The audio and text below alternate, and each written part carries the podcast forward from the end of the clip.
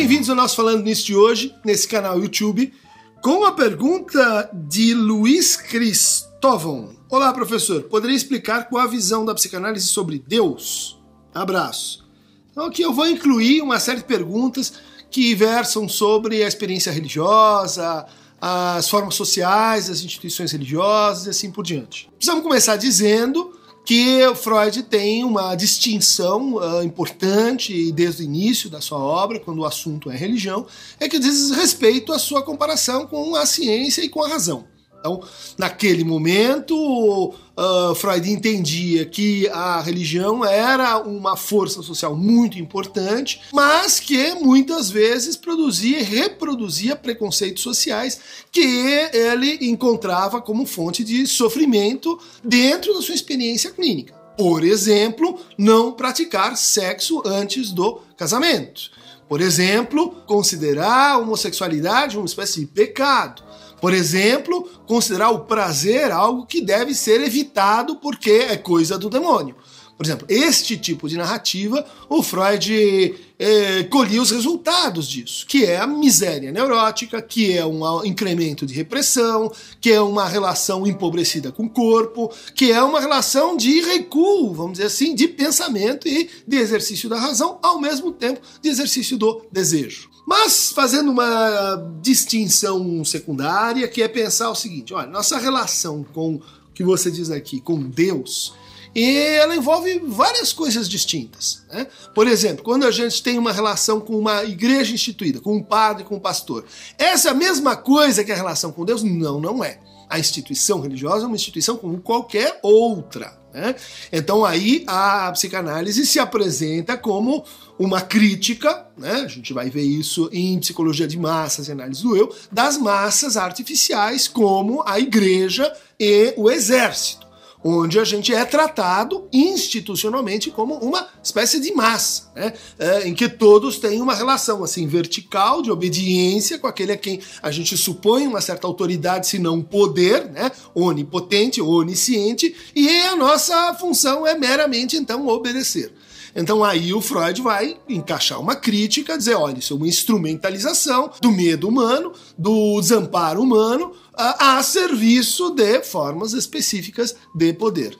Mas a religiosidade não é só isso. Né? A religiosidade compreende, por exemplo, o que Foucault chamou de a tradição da espiritualidade ou seja, de que é possível ter uma relação com a própria palavra e ter uma relação com aquilo que a gente desconhece, ter uma relação ética e produtiva com o que em narrativas, veja que agora mudou o nosso cenário, não estamos falando mais em instituições, mas em narrativas mítico, mágicas, religiosas, uh, organizam a nossa relação desejante, a nossa relação com o ideal do eu. Né? Então aí a gente vai encontrar os trabalhos do Freud em, como por exemplo, o futuro de uma ilusão, onde ele vai uh, começar com uma crítica, mas terminar com uma certa compreensão do papel da religiosidade, então aí como uma uh, como um fator de agregação humano, né, na administração e na criação de ilusões. Ilusões eh, não são só coisas que a gente deve atravessar. As ilusões elas são importantes, elas fazem parte da realidade, elas tornam a realidade suportável. As ilusões são compostas pelas nossas fantasias. Portanto, o Freud aí diz: olha, a, a, a religiosidade, a nossa crença, ela tem um papel de organizar certas ilusões. Isso é muito importante. O trabalho final, uh, por muitos considerado o testamento do Freud, é um trabalho que versa também, numa terceira dimensão, sobre a relação com Deus. É um trabalho histórico chamado Moisés e a religião monoteísta, né? onde ele vai então estudar a origem eh, desse personagem histórico chamado Moisés. Uh, vai estudar como esse personagem, no entender do Freud, é um personagem compósito. Né? Ele é feito de, de três Moisés, no entender lá da, do, do, estudo que o, que o Freud fez. Né? E argumentando então que o Moisés, originalmente fundador da religião uh, mosaica, judaica, que deu origem ao cristianismo, era originalmente um egípcio. Essa é uma tese muito interessante porque ele vai buscar lá na mitologia e na religião uh, egípcia as fontes para essa distinção entre o monoteísmo e o politeísmo e vai uh, sugerir uma ideia muito interessante de que, no fundo, nossos deuses são uh, criados a partir do outro. Né? A partir do estrangeiro, a partir daquele que, em tese, é o não eu. Isso tem consequências políticas muito interessantes. Né? Ela está, no fundo, também estudando a origem de um Estado, um Estado teológico. Né? E está mostrando como o Estado, tantas vezes organizado teologicamente em torno de uma certa ideia de Deus, tantos Estados não são feitos assim, tem que ver com uma espécie de negação fundamental, uma negação constitutiva que a psicanálise poderia ajudar, então, a desconstruir. Em Lacan, as relações com a religiosidade, com Deus, vão, uh, vão se manter complexas, talvez mais ambíguas ainda do que foram com Freud. Né? O Lacan vai falar em nome do pai, né? uma, uma ideia assim ambígua com a, com a ideia de pai como umas figuras da, da trindade. O Lacan vai falar em real, simbólico e imaginário. Para alguns, isso reteria uma relação com pai, filho e Espírito Santo.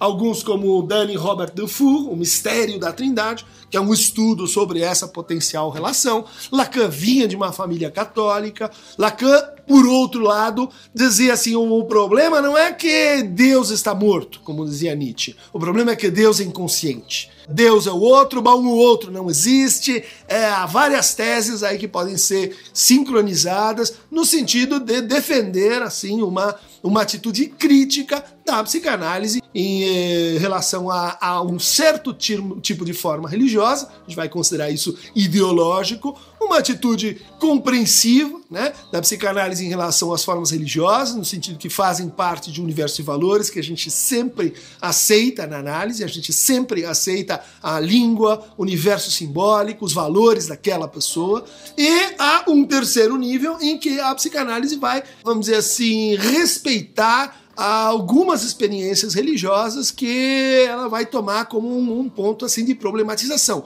como por exemplo as místicas renanas do século XII né? Rajwik, Marguerite Porret, em relação ao qual Lacan se interessou assim, vivamente e na sua pesquisa sobre o que seria assim, o gozo feminino uh, ou, ou outro gozo. Então espero ter te ajudado nessa, nessa questão tão espinhosa, tão difícil, sobre a visão da psicanálise em relação a Deus. Sugiro o texto do Seminário 20, né, do Jacques Lacan, onde ele diversas vezes eh, discute e trabalha com a teologia.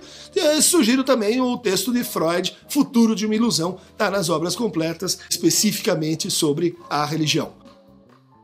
Então, para aqueles que querem continuar recebendo um, filigranas semiteológicas, um, clique aqui embaixo no Aqueronta Movendo.